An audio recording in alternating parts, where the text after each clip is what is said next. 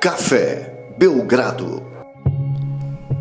Amigo do Café Belgrado, 2 de abril de 2019, voltamos à ativa para falar das últimas rodadas que antecedem os playoffs da NBA, o momento em que tudo se transforma, os jogos ganham outra cara, as táticas ganham outras configurações e o Café Belgrado vai ganhar uma grande cobertura. É para isso que estamos aqui hoje, Lucas. Olá, Guilherme, olá, amigo do Café Belgrado. Estamos aqui para isso e também para matar a saudade. Não sei se do ouvinte, mas a minha com certeza, Guilherme. Há muito tempo que a gente não gravava aí, uns três dias já, né? Então, é, vai batendo aquela, aquele tremelique, Guilherme. Aquele tremelique que a pessoa que já passou por uma privação sabe como é que funciona. Excelente. Também estava com muita saudade sua e do nosso amigo ouvinte. É, acordei hoje eufórico, Lucas, porque recebi a notícia Inclusive de um grande amigo meu, que também é amigo seu, Rodrigo Alves, me mandou na madrugada de hoje. Olha, fique atento aí, seu Spotify, que tem música nova do Los Hermanos. E Lucas, eu fui já ouvi, fiquei emocionado, comovido, como o nosso amigo ouvinte é, provavelmente já me ouviu manifestando aí nas redes sociais. Esse podcast é de dois caras idosos, de meia idade, mas de coração mole, portanto, Los Hermanos tem muito a ver com a nossa vida, né, Lucas? E a partir dos 30 minutos desse podcast, vai, o resto, assim, entre os 30 e os 60 minutos desse podcast, vai ser apenas Guilherme e eu cantando músicas dos Los Hermanos. Então se prepare, amigo ouvinte. É, não é verdade, tá, amigo ouvinte? Você que... Fake news, primeiro de abril passou, a gente não fez nada, né? Então vamos pelo menos agora no podcast honrar esse grande dia. Agora vamos dizer aqui que o Los Hermanos volta outro projeto nosso, né? É, quem não gostou aí ficou. Pode nos culpar, porque assim como os quatro casamentos e o funeral que voltaram, o filme voltou, né? Por conta de um Movie Mondays, é, o Los Hermanos também foi citado recentemente em projetos do Café Belgrado aí, o que antecipou seu retorno, né? Acho que tem que, tem que dizer isso aqui. É, Lucas, é, antes de entrar propriamente no assunto, hoje, amigo ouvinte, nós vamos falar das. O que, que tem para acompanhar agora na NBA nessa última semana que está faltando aí, uma semana e meia de jogos. No dia 13 de abril, a gente começa os playoffs, então a reta final mesmo de temporada. Alguns dias para fechar. É, falta oito dias, né? Termina dia 10, aí dia 13 começam os jogos, hoje é dia 2. Daqui a pouco tem Warriors e Denver Nuggets, vamos ter que falar um pouquinho desse jogo. Tem pouca coisa em jogo, Guilherme, mas ao mesmo tempo tudo está em jogo, porque não tem nada definido para os playoffs, então, caramba. Lucas, é você está cada vez aí... mais dialético, hein? Essa semana é uma semana do elástico, dá para chamar assim, Guilherme. é porque ao, ao, mesmo tempo que você não quer ver os jogos, porque muitos deles ficam esquisitos né, nessa reta de final, muita gente poupando vários jogadores, também tem o fato que a gente não sabe como vão ser os confrontos.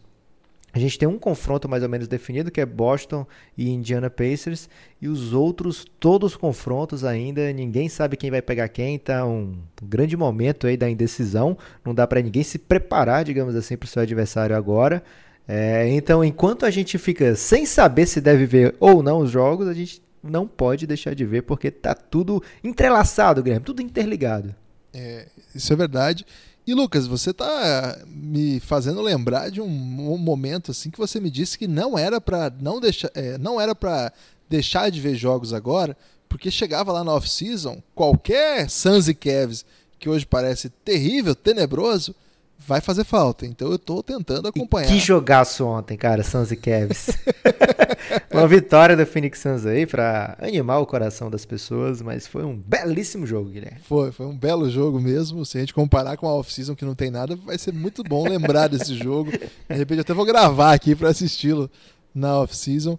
É, agora, o Lucas falou de coisas muito interessantes, porque é o seguinte: de modo geral, a gente pode dizer que no Oeste não tem mais disputa por vaga no playoff. Mas isso não significa que as coisas não estejam. É, que as coisas já estejam definidas.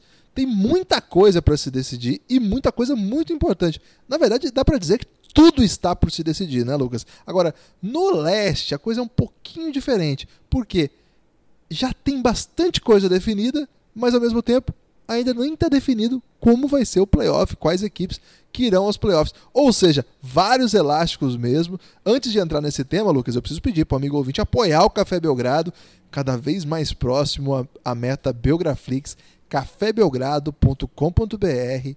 Por apenas R$ reais mensais, você tem acesso a uma, uma gama de conteúdos olha, nunca antes navegada, Lucas. Dá para dizer isso aí. Mais de um dia de conteúdo. O amigo ouvinte que apoiar o Café Belgrado hoje não vai dar conta de ouvir tudo num dia só, mas vai poder maratonar aí, talvez em dois ou três dias, consiga matar todo o conteúdo que a gente já produziu. Tem 10 episódios da série O Reinado. Cara, tem 25 horas. Se a pessoa maratonar em dois dias 25, 26 horas de conteúdo, é porque ama muito o Belgradão. E olha, já devia estar tá assinando, Guilherme. Tem que falar isso aqui. É, a série O Reinado ficou, assim, autoelogio pode quando é sobre o Reinado. Ficou, assim, memorável. O episódio final aí, um roteiro do Lucas brilhante. Nossa, Lucas, aquele episódio final foi, foi uma coisa séria, né? Uma hora e quarenta contando a história do The Decision. Que termina é, não teve nenhum jogo, curiosamente, né? O maior episódio é sobre nenhum jogo. Então, é... É, se prepare, você que está pensando em assinar o Café Belgrado, vem com a gente. Como tem algum funk aí, Guilherme, que seja, vem com nós, porque a galera jovem gosta de funk. A gente é assim, ó, trouxe. É, é, diferente, vem com a gente. Quero ver geral piar. Esse funk é meio antigo, Guilherme. Do Morto Muito Louco, não é? Caramba, isso é muito antigo, Guilherme. A gente está tentando o público jovem agora, Guilherme. Vamos, vamos focar. A gente já falou com os velhos através do Los Hermanos. Agora a gente estava pensando, precisando aí de uma Tati Quebra-Barraco, de um, uma Vanessa Popo... Ainda tem Vanessa Popozuda? Valesca, Lucas. Valesca. Tem sim, ela segue nativa. é, de repente aí... Ludmilla. Um... Lud... A Lud, né? A gente pode chamar de Lud, Guilherme. A gente já, já gosta muito. Porque tem que trazer o, o público jovem que não conhece essa história do que a gente está contando lá no Reinado para eles entenderem muita coisa, né? Para eles virem com a gente nessa jornada, que a gente aprende muita coisa também nessa jornada, né, Guilherme? A gente relembra muita coisa e eu acho que as pessoas precisam dessa chance de ver como a NBA chegou aqui, por que, que hoje tem jogador fazendo o que está fazendo e a gente acha normal. O que que. Como os jogadores ficaram empoderados tem muito a ver com a carreira do LeBron James, tem muito a ver com o que a gente está falando na série O Reinado. Então, vem com nós! E aí, neste sábado, vai o último episódio da primeira temporada de El Gringo, um episódio especialíssimo sobre Emanuel Davi Ginoble, que nos fez chorar aí na semana passada. Sua camisa foi aposentada numa cerimônia muito bonita. Vamos falar dessa cerimônia, claro, mas vamos falar de toda a carreira dele. É o sexto episódio dessa série que já teve Kirilenko, Steve Nash, Oscar Schmidt, Rick Smith e. Quem que eu esqueci? É, Árvida Sabones. Árvida Sabones, excelente. São seis episódios do El Gringo para fechar a primeira temporada. Vem mais por aí nas próximas temporadas, mas a gente vai fazer uma interrupção nas nossas séries, porque na cobertura de playoff vai ter conteúdo exclusivo para apoiador. Então não fique sem. cafébelgrado.com.br não é fácil fazer podcast, não é fácil fazer muito podcast, como a gente tem tentado fazer. Então a gente precisa do seu apoio para continuar fazendo. cafébelgrado.com.br. Vamos ao assunto, Lucas, e vamos começar então com esta grande partida que pode, não quer dizer que vai, mas pode definir o principal mandante da Conferência Oeste, Golden State Warriors contra Denver Nuggets. Quanto vale jogar todos os jogos é, todas as séries com mando de, de quadra no Oeste, Lucas. Quanto vale isso?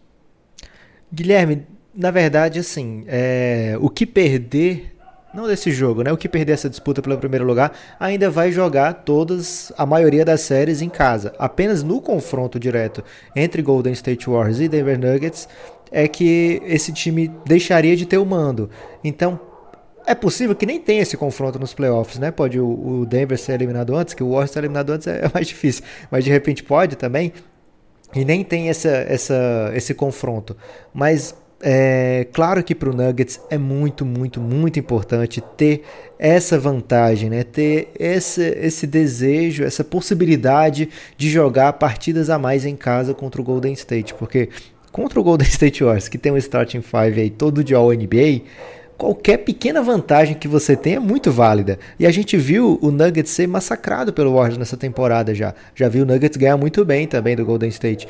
Mas é, pro Nuggets, eu acho que bem mais do que pro Golden State Warriors, que é uma equipe que já está acostumada com esses momentos, né? O Nuggets, olha quanto tempo que não pegou playoff ainda, né? Não pegou ano passado, é, então vão chegar direto nos playoffs, tem esse desejo de chegar no final da NBA, que é louvável, né? apesar de ser um pouco complicado que isso aconteça pelo, pelo nível do que se exige nessa Conferência Oeste, mas para ter esse direito de jogar uma final da NBA, eles precisam sim de ter esses quatro jogos em casa contra o Golden State.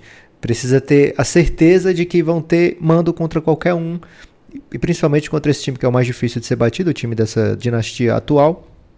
Então, para eles vale muito. Para o Golden State, não sei. Se for um jogo que eles precisarem poupar um, dois, três, eles não vão ter problema nenhum com isso, Guilherme. Ano passado a gente viu eles vencendo o jogo 7 em Houston, lá com. precisando de uma virada, eles foram lá e viraram. Então não, não é um time que se assusta com, com o palco, né? não se assusta com o tamanho do momento. Para o Nugget, Nuggets, eu acho que vale muito mais esse jogo é, do que para o Golden State, mas é o seguinte, né? Também tem os jogos mentais. Você não quer estar em desvantagem contra o seu adversário, seu adversário achar que pode te vencer. Então, acredito que vai ser um grande jogo. O Bob Myers, que é o GM do Golden State Warriors. Sei tem... que você ia falar do Bob Marley. grande cantor, I Shot the Sheriff. É uma música perigosíssima de ser dita em 2019. O Bob Myers, ele tem dado muitas entrevistas, né? Claro, ele é o GM do principal time da NBA na, nesse, nos últimos anos. E, Lucas, ele tem falado muito de como ele diferencia jogador de temporada regular para é, jogador de playoff, jogador de. É, tentando apontar assim como que nas séries de playoff tudo muda. É, então, para ele, ele presta muita atenção no tipo de, de jogo que ele assiste dos outros jogadores, tentando perceber assim como que esse cara sobreviveria numa série de playoff. E eu acho que é uma coisa bem interessante se pensar. Se eu, depois de ouvir ele falar isso algumas vezes, o que em tese assim, é, um, é um raciocínio meio perdido, porque na verdade os jogadores que, eles têm, que ele tem ali são muito bons em qualquer situação e os outros são mais ou menos em todas as situações. Mas assim, de modo geral, eu gosto de pensar muito nisso quando eu estou vendo os times. E aí eu queria te fazer uma questão sobre isso, Lucas. Desses que estão disputando aí é porque a questão é a seguinte: nós temos os dois primeiros do Oeste que vão brigar até o final pela essa primeira posição, e depois nós temos uma grande confusão, porque na verdade é, até o sexto pode terminar em terceiro, só que o oitavo também está muito próximo a esse sexto. Então, claro, o oitavo não vai terminar em terceiro, mas o sexto pode terminar em, em, em terceiro e o terceiro pode terminar em quinto, sexto. Então eu queria que você me dissesse aí, Lucas, desses times que você está vendo nessa briga aí do terceiro ao sexto lugar quem que você acha que é time de playoff? É, como você falou, Guilherme, você leu muito bem o que o Bob Myers estava falando. Para ele, ele tem cinco, tem Tá bom, vamos dizer que o DeMarcus Cousins nunca jogou uma partida de playoff, não dá para saber então. Mas ele tem quatro jogadores muito experimentados de playoff, mas que eles são bons demais em qualquer hora também, né? E tem o André Goldala, por exemplo, que é um cara que também já provou o tamanho que ele pode ter numa partida, numa série decisiva de playoffs. Acho que quando ele fala assim, jogador de playoff, ele quer dizer como é que esse jogador vai reagir aos ajustes, né? Porque, por exemplo, o o Portland Trail Blazers todo ano tem chegado muito forte na temporada regular, né? Eles chegam aos playoffs é, com uma das campanha normalmente é, comando de quadra no primeiro round, mas o jogo do Portland Trail Blazers até essa temporada agora era um jogo, digamos, um pouco mais fácil de ser marcado, porque eles não têm muitas opções além de Damian Lillard e CJ McCollum, né? Principalmente o Lillard, que carrega muito o piano. Então, é, vai dizer que o Lillard não é de playoff? O Lillard já meteu o game winner um game winner não, uma series winner contra o Houston Rockets, já bola decisiva que matou a série.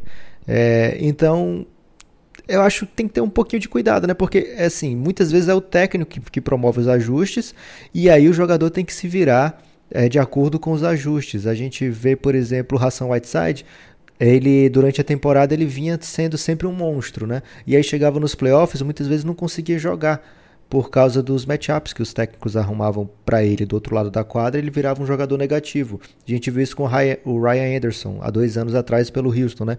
Na temporada teve tipo 26 minutos de média e não conseguiu jogar nos playoffs, principalmente contra o Golden State.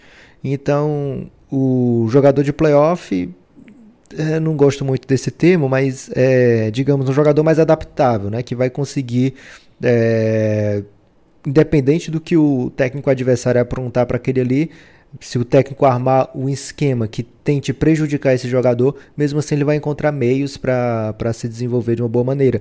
Tem, por exemplo, o caso do Steve Nash, né?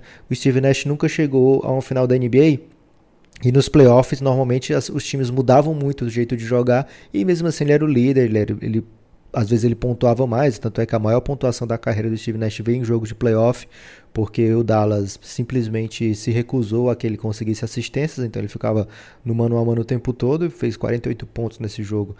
É, então, jogadores que sejam capazes de fazer de fazer seu jogo se desenvolver de várias maneiras diferentes, talvez sejam esses jogadores que o Bob Myers está falando. Mas agora, pro, pro Golden State Warriors, ele pode ficar tranquilo, Guilherme. Tá muito tranquilo ali, porque não dá para ninguém é, armar um esquema que, por exemplo, tire o Stephen Curry do jogo sem, ao mesmo tempo, deixar o Kevin Durant livre ou o Clay Thompson livre. Então é muito complicado você armar um, um esquema mesmo um esquema que troque todo, tudo, tudo, tudo, como foi o caso do Houston Rockets ano passado contra o Golden State, ainda assim ele vai ficar suscetível a algum tipo de contra-ataque que o Warriors planeje. Lucas, você fugiu da minha questão. Quero para você me dizer, dos times de terceiro ao sexto, quem era time de playoff e quem não era. E você ah, é desculpa. Então... Ágil, é, uma alma bondosa, mais... uma, uma Luísa Mel dos podcasts, querendo poupar aí eventuais maledicências, não sei acabou escapando dessa questão, não querendo responder. Então, desculpa, então, que... para ser bem rápido, eu vou falar. Houston Rockets, óbvio, né? Chris Paul e James Harden. Aí você vai no San Antonio, não tem, pode não ter jogadores de playoffs, porque o Lamarcus e o DeRozan não são especialmente conhecidos por suas proezas nos playoffs, mas tem o Popovich, sutis, né? Hein? Su que é um uma, técnico uma, de playoffs. Acidez sutil senti nesse comentário. O Clippers a gente tem que ver o que, é que eles vão fazer, Guilherme. Não dá para dizer que nenhum ali tem uma grande experiência em, carregar seus times às vitórias nos playoffs.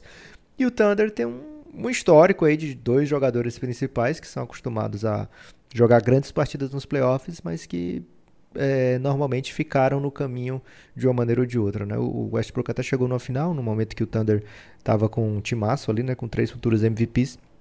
Mas de lá para cá as coisas têm piorado pro lado do Oklahoma City Thunder. Então, Fala você então. Então o Blazers e o Jazz, você não tá confiante neles, é isso? O Blazers não, o Jazz, o Jazz tem dois caras ali que o jogo encaixa nos playoffs, né? Donovan Mitchell, Joe Ingles também, um cara que é muito versátil, e o Gobert que quando aperta a defesa ele vai ser muito utilizado, né? A defesa do Gobert esse ano estatisticamente tem sido brilhante. No, no eye test, né, Guilherme?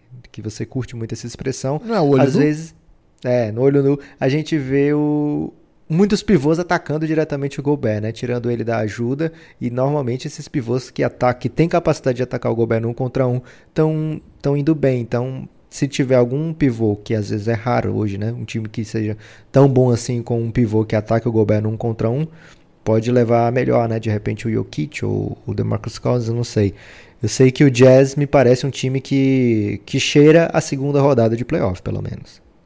É, eu, o, o duelo que eu vi do Jokic com o Gobert, o Gobert engoliu, viu? O Gobert, Gobert deu uma, Mas aí o Jokic ficou com fome, Guilherme. Depois ele vai engolir o Gobert, fica vendo. o Jokic andou sendo expulso aí, né, cara? Anda meio pistola aí, não sei o que tá acontecendo, não.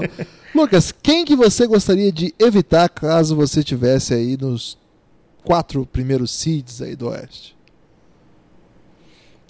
Cara, eu queria evitar o Pop, sinceramente. Mais do que eu o Thunder? Aprendi com você, Guilherme, que a gente não pode querer ser o sabidão da parada e dizer que dá para vencer fácil o San Antonio, né? é... O Thunder não, não, não, não tá jogando. Inclusive tá jogando o pior basquete da temporada, infelizmente, né? Que hora pra piorar, né, cara? Nos últimos 20 jogos eles ganharam tipo 6. 6, 7, não sei. É, então, cara. Perdendo para time horrível.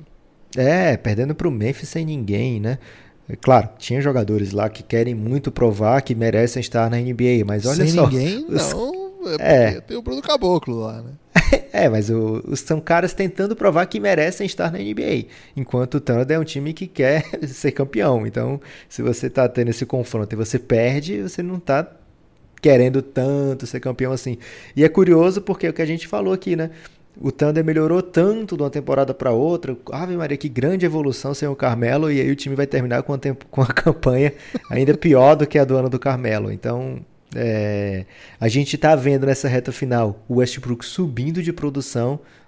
e o time caindo junto, né? Não que seja culpa do Westbrook, mas acho que é mais uma prova de que esse estilo dos últimos anos, onde o, West, o time dependia muito do Westbrook, não é muito efetivo.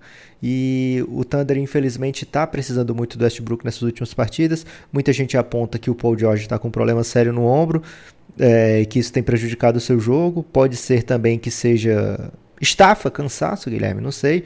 Ele carregou o piano de uma maneira que ele não estava acostumado a carregar nos últimos, nos últimos anos, aí, desde a contusão principalmente. É, então, vamos torcer para o Thunder chegar forte nos playoffs, mas olhando o passado recente desse time, ele não mete medo em nenhum dos outros times, Guilherme. Então, até mesmo se rolar Portland Trail Blazers e Oklahoma City Thunder, eu provavelmente iria torcer aí pro Blazers conseguir a vitória, porque o Lillard tá jogando uma bola monstruosa. É, eu acho que o Blazers é, é, o, é o que os times do que vão do classificar com é com seed pior estão loucos para enfrentar, né? É, por ter por ter sido varrido ano passado, que coloca as suas principais estrelas com já coloca naquela posição de dúvida, né? Teve a lesão do Nurkic ainda que além de ser terrível prejudicou o rendimento do time. A gente sabe que o Canter, ele é um bom jogador, mas para jogar 30 minutos nos playoffs eu acho bem temerário, né? Não sei o que, que eles vão inventar ali para ocupar todos esses minutos. Então eu imagino que o revés aí, né? Se ninguém lá de cima quer pegar o pop, eu acho que do outro lado o pessoal de baixo está louquinho para sobrar o Blazers aí. A gente fala isso com todo respeito, a, massa de torcedores do Blazers, vários deles lá no Giannis, né, Lucas? No, grupo, no grupo, nosso grupo de apoio do Telegram. Pra, Temos pra... lá vários mesmo: Arthur, Ayrton, Vitor, Tarcísio. É, Grande momento do Blazers. É, o Blazers domina, né? o Blazers e o Botafogo dominam o Giannis. é, e assim, mas com todo respeito, acho que eles mesmos estão um pouco cabreiros, né, com, com o que vai acontecer. É, então, é bem interessante, né? Bem interessante acompanhar aí. Agora eu fico pensando aqui, Lucas, o torcedor do Oklahoma City Thunder, ele deve estar tá muito confuso no que ele vai culpar agora, porque não tem a lesão do André Robertson, que sempre prejudica o rendimento do time, né? Mas ele não está machucado ainda? É, mas na verdade ele já estava quando o time estava bem, né? Então não fez tanta diferença agora nessa queda de rendimento. Teve alguém aí que é exótico que não está jogando e por isso o time não ganha mais? Ah, eles tiraram o gemidão da rotação, né, Guilherme? Mas também acho que não seja isso, não. É, eu acho que está mais ou menos dividido em blocos já o Oeste, né? Quatro bloquinhos de dois. Primeiro e segundo para definir quem vai ser. Golden State Warriors e Nuggets. Terceiro e quarto, Blazers ou Rockets. Você está convencido disso? Estou convencido. Quinto e sexto, Jazz e Clippers. E sétimo e oitavo, San Antonio e Thunder. Então, o Denver já vai pegar de cara ou San Antonio Spurs ou Oklahoma City Thunder, já vai ser um duelo assim para testar essa garotada do Nuggets. E o Warriors ao, é, ao mesmo tempo vai também pegar um, time, um dos times aí que tem um dos grandes da NBA, né? Ou vai ser Paul George Westbrook, ou vai ser o Popovich com o seu time que ele sempre tira leite de pedra. Além de, claro, dois jogadores que são de nível de All-Star, como Lamarcus e, e DeMar DeRozan. E lá o confronto entre terceiro e sexto, é, carisma, né? Clippers, Rockets, Jazz e Blazers. Cara, vai ser demais esse playoff do Oeste. Tô ansioso. É, poderia ter LeBron, poderia ter Sacramento Kings, poderia ter o Carl Anthony Towns, que aprendeu a jogar de repente nessa reta final, Guilherme. Muito em função, talvez, aí, que se ele for ao NBA, ele tem direito a um super salário. Então, ele tá vendo essa luz no fim do túnel para salvar sua temporada. Ele tá jogando uma bola monstruosa. Mas esses oito que ficaram com as vagas dos playoffs estão em ótimas mãos. Eu acho que você vai ser realmente um playoff de tirar o fôlego esse primeira rodada do Oeste. Partimos então para o leste agora. O leste, a coisa tá assim, a gente tá Antes com... de ir pro, pro leste, tem algum confronto aí do Oeste que você almeja, Guilherme? Que eu gostaria que acontecesse? É, já de cara, assim, primeira rodada. Hum, eu acho que Thunder e Golden State, hein, cara. Você não cansa de ver o Westbrook se dar mal, é isso? Não, mas eu acho que o. Claro que a gente tá falando que vem um time no péssimo momento e que o outro time é uma superpotência, mas é um, é um jogo que eu vou parar pra ver, assim. É, o, o... Você vai parar pra ver todos, Guilherme, deixa de ser cara de pau. Verdade também. Mas assim, eu acho que o, que o Golden State enfrentando jogadores desse nível é sempre legal assistir. Né? É, é verdade, é verdade. E o, e o Westbrook, cara, ele fica com muita raiva de enfrentar o, o Stephen Curry. Curry. Né? E é, são jogadores tão diferentes, né? Tão especiais os dois, tão diferentes, assim. O Curry é um dos jogadores favoritos meus, assim. E o Westbrook, cara, é sensacional assistir em quadra. O Paul George, né, numa grande temporada. Imagina, vai ser um jogo. Vão ser jogos bons, eu imagino, projeto, assim. É, tô, tô bem curioso, assim. De todas essas possibilidades que você falou, é o jogo que eu fiquei mais curioso, assim, para ver o que vai acontecer. É, mas é daquela, né? Curioso, mas se alguém pedisse pra eu apostar, 4x1 gostoso ali, sem, sem grandes sem grandes preocupações em perder meu dinheiro, embora a gente seja contra a aposta nesse podcast. Até porque a gente já contou vários casos de pessoas que voltam sem calças para casa depois de apostas. Tem algum aí que você prefere? Ah, cara, eu acho que eu tô empolgadinho para ver Rockets e Jazz. Só pelo carisma mesmo. Eu acho que o vai ser bom mesmo, gostei. Você não acha que pode o, o Rockets subir um pouquinho aí nessa reta final? Pode, eu acho que a tendência. Assim, há muito tempo a gente já espera que eles tomem essa, essa posição do Trailblazers, desde que o Nurkic se machucou. É, na verdade, até o Trailblazers esteve é, numa posição pior do que está agora, mas os caras venceram oito das últimas dez, né? Já encontraram aí um jeito de jogar, pelo menos na temporada regular tá dando certo. O Jazz vem também numa temporada, no final de temporada muito forte, como já era esperado, porque quando fizeram lá a comparação né, da primeira metade à segunda metade do Jazz, da, da tabela, as pessoas viram que o Jazz ia ganhar muito, Guilherme, na reta final, igual ano passado. E, ao mesmo tempo, coincidiu né, com a época que o Donovan Mitchell vai bem, porque ele gosta de começar devagar para ouvir as pessoas falarem, ah, Donovan Mitchell não é estudo não. E aí depois ele mostra, ó, oh, tá vendo como eu sou estudo? E aí ele se empolga e empolga junto o time do Jazz. E por isso também que eu acho que vai ser um time muito complicado de se jogar contra nesses playoffs. É, então, Rockets e Jazz eu acho que já tem uma possibilidade de sete jogos, por isso que é uma série que, que eu gostaria de ver também. Vamos pro leste? Vamos lá, o leste... O leste, assim, a gente está muito ansioso para a segunda rodada do leste. a gente acha que vai dar, como a gente tem é falado. É isso que é isso? Oi? É isso que é isso, Guilherme? É, não é não? Ah, vamos lá então. Não, porque assim, a gente tá falando desde o começo da temporada e lá no final as coisas estão se acertando para isso mesmo, né? para que Boston, Filadélfia, Milwaukee e Toronto se enfrentem nas semifinais de conferência. Em dado momento aí, o, o Indiana Pacers deu uma tumultuada parecia que ia atrapalhar essa possível semifinal, colocando um dos dois contra, né, se enfrentando ainda no primeiro round. Não deve acontecer isso, né, Lucas? É, não dá mais, porque o Pacers, mesmo que fique à frente do Boston, o que vai acontecer, ele vai ter mando de quadra nessa, nesse confronto contra o próprio Boston. O Philadelphia já abriu é, três jogos aí, três e meio em relação ao Indiana Pacers, faltando é, seis jogos para acabar a temporada, quatro jogos no caso do Indiana.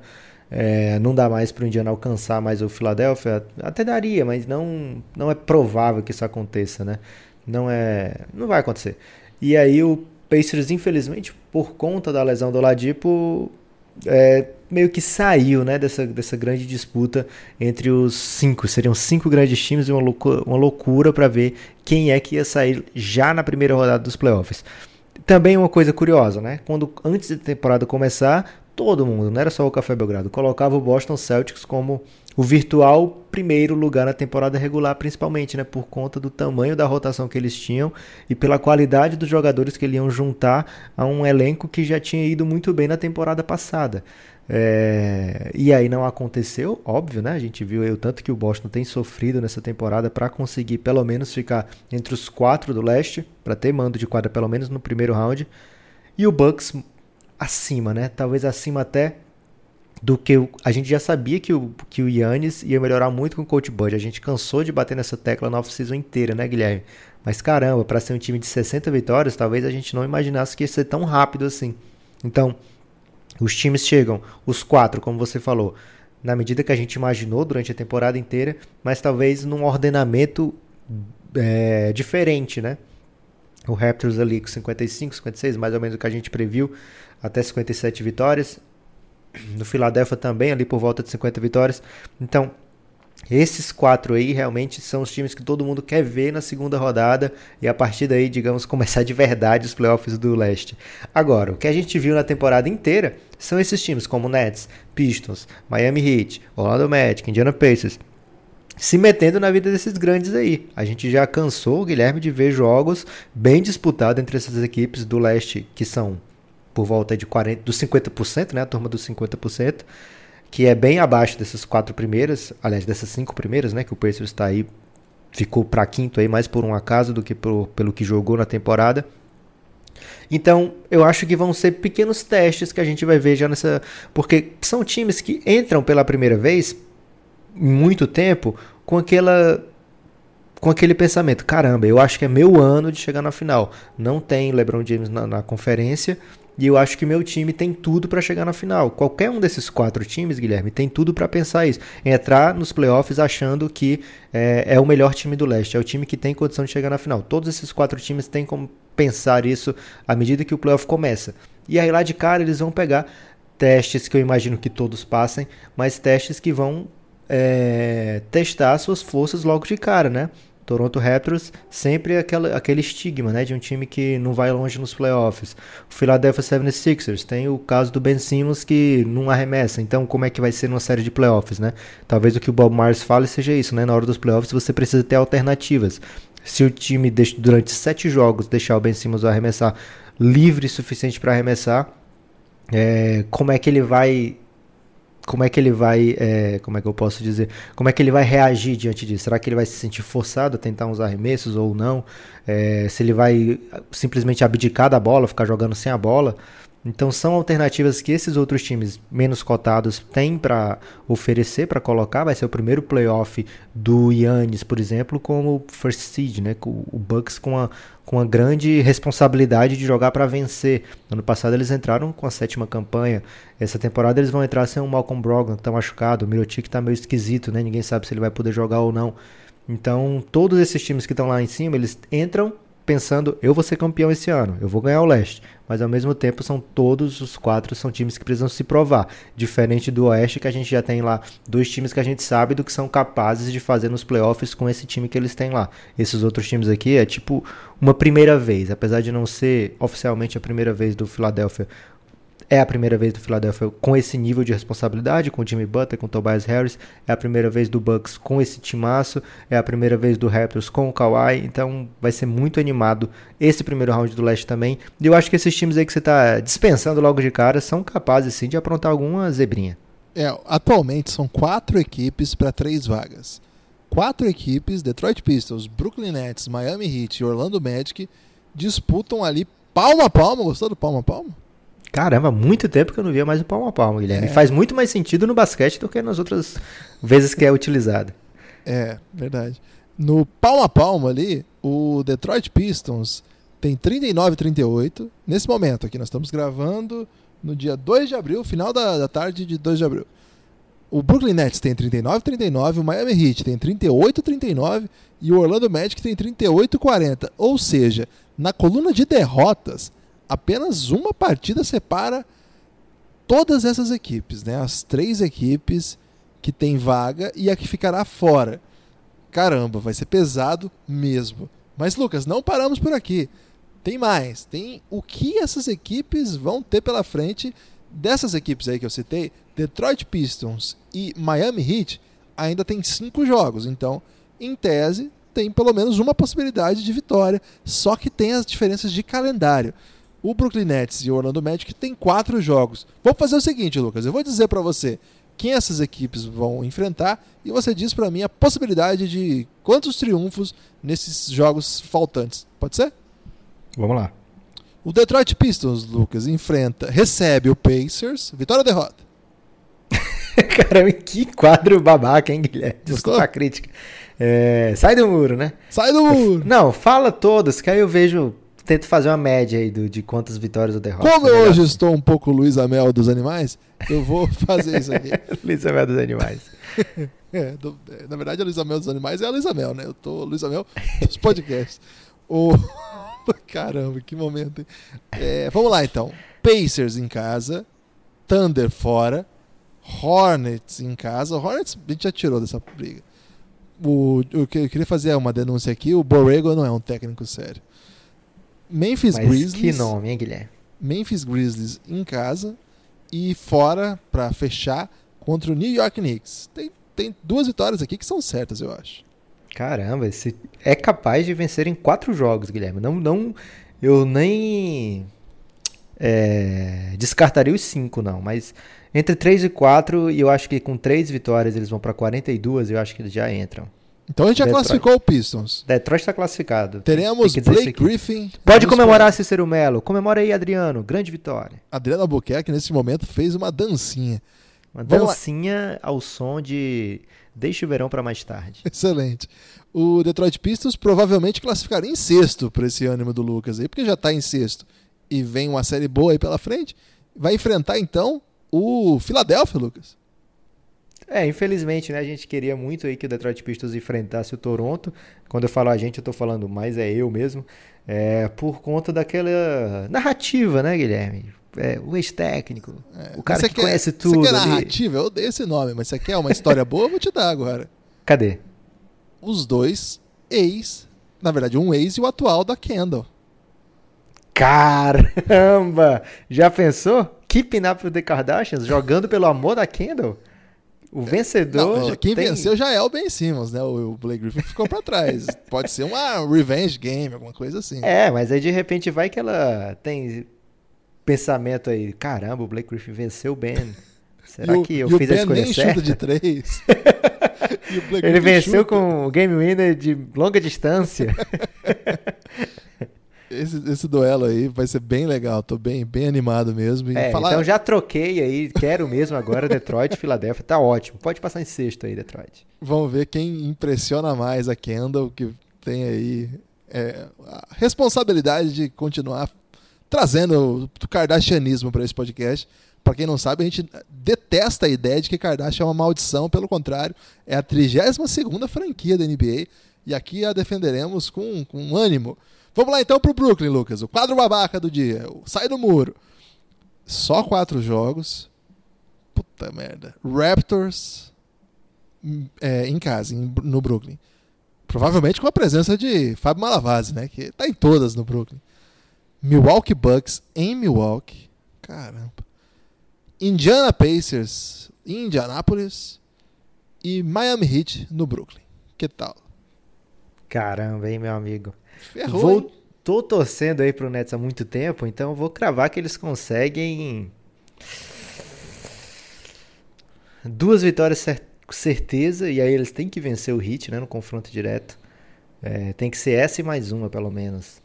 Eu acho que duas vitórias é bem possível. A gente tem visto o Raptors descansar jogadores, tem visto o, o Bucks descansar jogadores, então eu acho que dá para beliscar sim duas vitórias. 41-41 seria uma campanha de 50% exato nesse caso. Eu acho que você foi com coração nessa, hein? Porque você gosta do Kenny Atkinson, apesar de você não falar o nome dele direito. Renovou, né? Kenny Atkinson. Dá pra renovar. Ah, grande momento. E o, o Washington Wizards se desfez aí de um longo trabalho do GM que estava dando muito certo, né, Guilherme? 16 anos é pouco tempo para provar que o, o trabalho dele é, ia dar resultado ou não, né? Pessoal, normalmente nessa cultura eu, do futebol... Eu sou contra. Foi, demorou. É, foi muito precisava de mais tempo. Pra... Claro, nessa cultura do futebol aí, de imediatismo, né, Guilherme? Deixou o cara só 16 anos, conquistando aí vários oitavos lugares do leste de vez em quando e às vezes até um, um décimo lugar aí como esse ano, e o pessoal já quer trocar, 16 anos apenas. É, sou totalmente contra essa demissão de um cara que fez muita coisa pelo Washington Wizards. Tipo, dá um, uns contratos bem legais aí pra galera. Miami Heat, Lucas, vamos lá então. São cinco jogos, né? Ou seja, tem sempre um joguinho a mais aí pra, pra poder vencer. Os adversários são Boston Celtics em Miami, Minnesota Timberwolves em Minneapolis, Toronto Raptors no Canadá, 76ers é, em Miami novamente, e aí o jogo decisivo contra o Brooklyn Nets. Eu ia falar em New Jersey, contra o Brooklyn Nets no Brooklyn. Caramba, meu amigo. Timberwolves eles ser... vencem, né? Então uma já pode colocar. Não, não sei se é assim não, Guilherme. Ah, não, tá. Talvez eles percam pro Timberwolves, mas você entendeu o que eu quis dizer. É, porque o Timberwolves tem jogado interessante nos últimos jogos. Venceu o Warriors esses dias. É, acho que um 3-2 é otimismo para eles, mas acho que é mais provável um 2-3. 2-3 é 40, 42, 40, 42. estaria fora. É, não, não sei se estaria não, fora. Não estaria fora, não, estaria em oitavo, né? Eu não falei, mas o Brooklyn Nets enfrentaria o Toronto Raptors. Tem alguma historinha boa aí nesse confronto? Hum, assim, de cara não, não, não dá pra prever, não.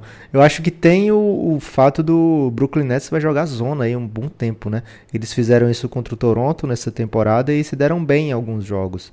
Teve um jogo que eu me lembro que o Toronto sofreu muito com a zona, mas aí o, eles forçaram muito e o Kawhi acabou metendo um game winner desmarcado lá. É o duelo dos dois favoritos ao prêmio de MIP, né? O Pascal Siakam e o D'Angelo Russell. Olha aí, que beleza. Foi a melhor história que eu consegui bolar agora. Se alguém tiver uma melhor, mande aí pra gente no Castbox, no Twitter, no Instagram. Então vamos lá. O, o Miami a gente está projetando um 40, 42 atrás. E você acha o quê? Não, você é o projetor. Ah, o, é? É, você é o responsável por esse quadro babaca. O Orlando Magic. é uma que você inventa e eu me ferro, beleza. o Orlando Magic fechando aí a, a corrida pelos playoffs. Um ótimo momento aí do Orlando Magic. Fazia tempo que não corria pelos playoffs, né? Tá com 38-40, mas só tem quatro jogos. Então ele de fato tem a, a missão mais difícil. Mas dá uma olhada jogos. os adversários são mais acessíveis do que todos esses que eu falei até agora. Knicks, Hawks, os dois em Orlando. Depois eles vão a Boston para enfrentar o Celtics, evidente, e depois fecham sua campanha contra o Charlotte Hornets. É, um time que é comandado por um técnico que não é sério, que é o Borrego. eu tô muito irritado com ele, Lucas, porque eu fui assistir o jogo contra o, o Golden State Warriors pensando assim, cara, essa é a última cartada do, do Hornets para conseguir não sair da briga. E, e vai ser muito bom esse jogo. Aí começou o jogo, o time com um plano de jogo ridículo, deixando todo mundo livre de três contra o Golden State. Falei, ah, esse cara não é sério, não, parei no, faltando, sei lá, 5 minutos pro segundo quarto, tava 25 pontos. Eu desanimei total, Lucas, por isso que eu fico dizendo isso. Mas você viu aí o, o... Caramba, o box Nossa. score do jogo do Hornets contra o Jazz recentemente? Não, ah, do, dos mil pontos do. Time titular, o Ken Walker com 47, 47, pontos. Aí Miles Bridges e Marvin Williams zerados, obviamente. E aí Dwayne Bacon, dois pontos. E Bismarck Biombo, quatro pontos. Aí, esse foi o quinteto titular. É, um quinteto aí que contribuiu com 53 pontos, Guilherme. Não foi pouca coisa, não. é, foi, ganhou do Kemba, né? é, cara, esse, essa tabelinha do, do Magic aí, ela fica. A gente fica babando pra dizer que eles vão ganhar três, né? Acontece o seguinte: que o Magic passou a temporada inteira perdendo jogos para esses times aí. E aí eles vão pegar um Hawks, por exemplo, sem nenhuma responsabilidade na vida, a não ser jogar bem e o Trae Young babando para ser o, o Hulk do novato do ano. Não sei, cara. Eu tô achando que tá uma chance de 2-2 aí. Infelizmente, vou ter que falar isso aqui. Você acha? O, o, o, Trey tá matando muita bola mesmo, mas o Hawks ainda é cheio de defeitos, hein, cara? Você tá com mau humor aí com É 3-1 isso aqui, Lucas. É 3-1. Então você tá tirando do N-Wade dos playoffs? Acabei de fazer isso. Acabei de perceber que eu fiz isso. Ah, tudo bem, né? O cara já tem vários títulos, tá bom. Ele ia ser varrido mesmo, né, Guilherme? Então, talvez seja melhor acabar assim. Tem alguma história aí no Milwaukee Bucks contra cara, o se, se acontecer isso que a gente tá falando, a doideira é o seguinte: o último jogo, valendo vaga, igual no passado, Heat contra Nets. É mesmo? É. Aí, gente... não, aí você sabe o que vai acontecer, né? aí. Não, mas tem Ice the Vans, meu amigo. Não é só do Wade. Não. não, não, mas tudo bem. A gente gosta muito do Angelo Russell. Mas se chegar na última rodada precisando de uma vitória hit com o Wade contra Nets, o Wade vai fazer 40 pontos.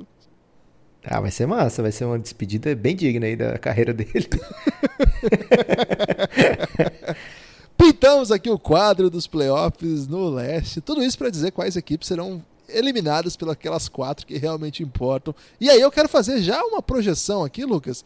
É, o que, que, você está esperando desse primeiro round? Quais desses quatro times que podem avançar conseguem, nesses duelos, incomodar de fato os seus times? Porque, por exemplo, a gente acabou de falar aqui que o, o Miami Heat chegar em oitavo, o Orlando provavelmente será varrido. Claro que o basquete é mais complexo que isso. Mas quem que você acha que não provavelmente será varrido? Guilherme, acho que tem mais a ver com o adversário, né? Eu acho que o, o Philadelphia, a gente viu durante a temporada várias vezes, é um time que dá muita chance, né? Tem jogo que eles cometem muitas, muitas, muitas turnovers, então É, é um time que eu, eu me vejo, eu consigo ver um futuro onde o, o Philadelphia é, perde dois jogos assim que não deveria perder na primeira rodada. E aí de repente a série é bem mais equilibrada do que deveria. É, então eu acho que quem passar em sexto aí, se for o Detroit, que tem o Blake Griffin, tem o Andrew Drummond que é capaz de incomodar. Se bem que o Drummond, normalmente o Embiid janta ele, né? A gente não pensou nesse matchup também. O Embiid fala que tem um tem um puxadinho na cabeça do Drummond. Você sabe disso, né? tem isso? É. Ele fala que tem um real estate na cabeça do. Ele é dono de um terreno lá do, na cabeça Mancado, do, do André Drummond e ele normalmente. Ele provoca antes, durante e depois, porque normalmente ele ganha mesmo. Então é um matchup aí que eu, provavelmente o Drummond não tá afim de, de reviver. Mas eu vejo o Philadelphia como um time capaz de se embananar. O resto Claro, Boston, Celtics e Indiana estão jogando no mesmo nível a temporada inteira, independente de Oladipo estar ou não nessa série. É, a temporada inteira não, que o Pacers estava até melhor antes. Mas o, o, o, desculpa, o Indiana tem sim se mostrado parelho ao, ao Celtics. O que a gente está projetando para um playoff é que o Celtics no, finalmente se encontre como um time, né? Comece a agir em prol de um objetivo único, né? Que todo mundo queira a mesma coisa e isso faça a diferença nos playoffs. Mas pelo que eles jogaram até agora, eu vejo com todas as condições o Indiana Pacers incomodando muito a equipe do, do Boston. Agora, o matchup do Kawhi e o matchup do Yannis é, complica, viu? Amigo do Café Belgrado que gosta de NBA e gosta dos playoffs de NBA, aguarde a cobertura do Café Belgrado de playoff, especialmente para apoiadores. Posso dar um spoiler, Lucas? Claro que pode, inclusive eu vou ficar sabendo agora o que Vai voltar a madrugada sem lei nos playoffs, Lucas. Pam, pam, pam. Grande momento aí das madrugadas e da ausência de leis, né? Lucas, você tem destaque final? Você tem momento francamente? Guilherme, eu, tenho um momento francamente, mas eu vou tentar lembrar. Primeiro eu vou deixar você dizer o seu, que eu acho que você tem um momento francamente. Eu você tenho um destaque esse... final, que é o seguinte. É, saiu no Wall Street Journal, curioso o lugar que saiu, uma matéria sobre os tempos de Giannis jogando na Grécia. E é uma baita matéria, muito legal. É pequenininha assim, mas é muito bem feita. É, a pessoa tem esse entrevista os antigos amigos dele, os antigos companheiros, desculpa. Isso, e inclusive adversários, assim. Então tem muitos que não são mais profissionais. Os que são profissionais jogam tipo a série B da Grécia ainda. Já é, jogavam, né? Que é onde ele jogava. O Gênesis muito novinho nessa época, né? E o que é curioso, nessa matéria tem um vídeo de duas horas com um jogo na íntegra.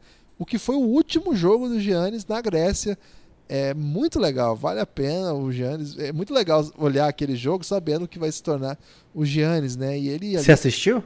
Assisti, não assisti inteiro, né, Lucas? Vou, vou ter que ser sincero aqui. O que, que ele fez? Ele, assisti ele pulando, assisti pulando. Mas ele joga muito bem, isso é bem legal de vê-lo em quadra, assim, muito novo, né? Mas já ali o Giannis, você sente o Giannis, claro que não é ainda é a máquina que se tornaria, né? Mas dá para entender porque que ele chamou a atenção e porque que desde a Série B da Grécia tem olheiro da NBA viajando até lá para os ginásios super acanhados. Lá tem as fotos, assim, de onde ele treinava. Academia, assim, Lucas, parecia um negócio meio caseiro, assim, sabe? É, imagina, a Grécia é um país que, inclusive, na época que o, Giannis cresceu, passou por uma crise severa, ainda passa, mas nessa época foi uma das crises severas da, da Grécia que você sabe que tomou conta do noticiário aí, o que não aconteceu. E é muito legal o ambiente dos jogos, cara. A torcida sinistra, assim, dentro de ginásio, pau quebrando mesmo. É bem legal, assim. Então, quem ficou interessado nisso aí, vai lá no, no Twitter do Café Belgrado que eu postei essa notícia aí. Se eu não postei, eu dou um RT aí agora para quem ficar interessado. É, esse é o meu destaque final, Lucas. Você tem algum destaque final? Eu tenho um destaque final sim, Guilherme.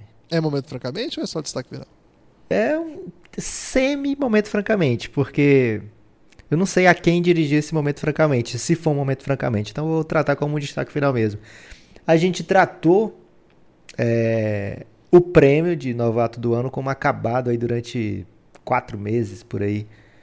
E o Lucas se ausentando agora nessa reta final. O Trae Young jogando muito estatisticamente impressionante o que ele tem feito. E a gente vai ter que admitir, Guilherme, que tem debate para ser feito sim, para novato do ano. Espero que o Café Belgrado tenha tempo aí de debater com profundidade esse tema daqui para a temporada acabar, porque depois que acabar a temporada não faz nenhum sentido a gente falar de alguma coisa que não seja de playoff. Então a gente vai tentar organizar nossa agenda para debater esse assunto, mas olha, não adianta você estribuchar, Guilherme. Tem debate a ser feito sim. É, tem debate para defender que o Luca Doncic é o calor do ano, como todo mundo disse que era desde o começo. É, se você quiser levantar o debate de novo para a gente falar o que já foi dito, beleza. Não, tô brincando. Evidentemente que é, eu, certamente não, mas acho que bastante gente concorda comigo, é, não imaginava que o, o Trae Young teria uma recuperação tão rápida durante a temporada. E tá jogando muito mesmo, assim. E, e assim, não é só jogando muito, mas é fazendo com que o Hawks joga num nível que não se esperava que jogava. A gente vai lembrar o tanto de vezes que antes de começar a temporada a gente projetava um, um, um Hawks bem patético, né?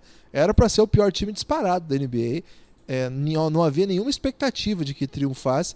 E hoje o Trae Young tem é dono da bola de uma equipe que não é a pior da NBA, ou seja, já foi melhor do que a expectativa.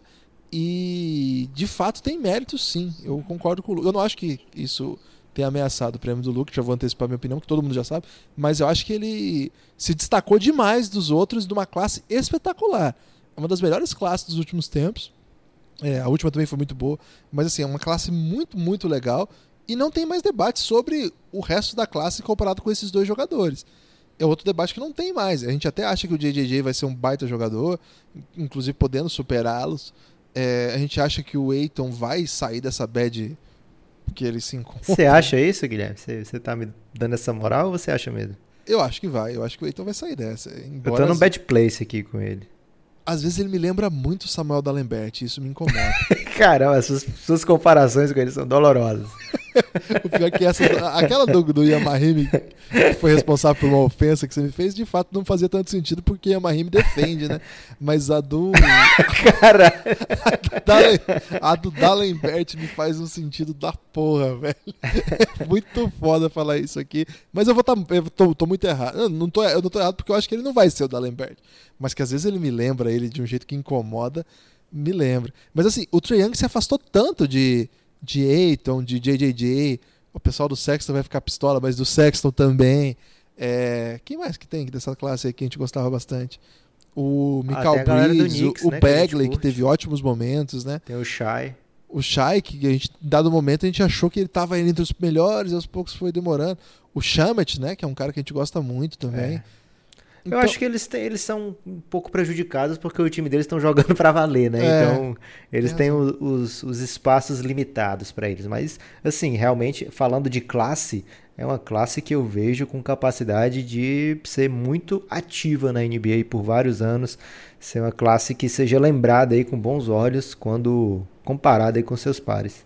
E eu acho que o Trae Young merece ser destacado pelo que tem, tem feito, porque só o fato de se destacar dessas classes e vir morar aqui no lugar mais próximo a um fenômeno que tem sido o ano do Doncic, é, já, já, já o destaca dos demais. Então eu acho que vale a pena conversar mais sobre isso, sim. Fica esse spoilerzinho aqui de, do que vem. Por aí. É, amigo do Café Belgrado, você pode apoiar o Café Belgrado, cafébelgrado.com.br. Você não pode, não, você deve, Guilherme. É, falar a verdade. se você estiver estimulado a querer participar de um grupo de permanente assunto, Nesse momento estamos 77 membros, hein, Lucas? Um número cabalístico aí na história do Café Belgrado. 77 membros no grupo Giannis, grupo institucional de apoio, negando o nosso inimigo sono, Giannis. Lá nós debatemos basquete, NBA e coisas do dia. E para os membros do Giannis, Lucas, vai meu momento francamente. Caramba, coitados. Não, não é coitado não. Vou ter que falar palavras duras aqui contra os nossos apoiadores, porque hoje pela manhã cheguei muito animado lá no Giannis é, para falar de Los Hermanos que tinha voltado, né? E fui recebido achincalhadamente. eu fui. É porque tem muito jovem, Guilherme. É, tem que aceitar. Tinha até a foto lá do Marcelo Camelo depois do soco que ele levou do chorão. Tinha provocações baratas. E aí eu falei o seguinte: se vocês continuarem criticando, para cada crítica que chegar, eu vou cantar uma música do Los Hermanos aqui. E não pararam de chegar críticas, Lucas. Então eu acho que eles estavam gostando da minha cantoria. Ou então eles não conseguiam segurar a crítica, Guilherme. Porque é um pessoal muito crítico também que tem lá. Nunca ouvi nada igual, como diria o nosso grande Felipe Ferraz, que está de férias, viu, Lucas? É, então se prepare aí. Você que ainda não sabe que o Felipe Ferraz lançou oficialmente a sua banda. O Felipe Ferraz é aquele cara dos hitmakers do Café Belgrado, de várias vinhetas também do Belgradão. Então dá uma moral para ele, se inscreve no canal do Growings, Guilherme. É crescendo. Oh, até inglês necessário no nome de uma banda, cara. Perfeito. Perfeito. Então fica aí as nossas últimas mensagens de deste podcast, ressaltando a necessidade de que você apoie o Café Belgrado no endereço cafébelgrado.com.br. Entra lá que você vai entender do que se trata, vai ver o que você está perdendo e vai ver o que você vai ganhar ao apoiar o Belgradão. Lucas. Posso fazer um convite, Guilherme?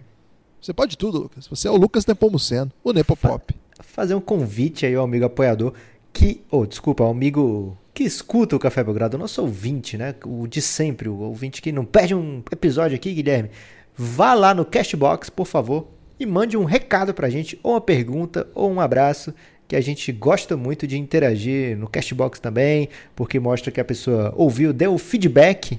Também pode ser, né, Guilherme? Porque feedback, feedback, feedback é em inglês, então a gente gosta, apoia. É, e se por acaso você está escutando aí no Apple Podcast, é assim, Guilherme, que fala? Isso, muito bem. No plural, podcasts. No Apple Podcasts procura aí onde tem cinco estrelas, aperta aqui e dá uma moral pra gente. A gente é muito movido pelo elogio, né, Guilherme? É verdade. Por, pelo seu apoio, pelo seu carinho, pelo seu elogio. E mesmo se ele for insincero, né, Lucas? A gente gosta de. Mentiras sinceras nos interessa. Muito mais do que verdades duras. Forte abraço.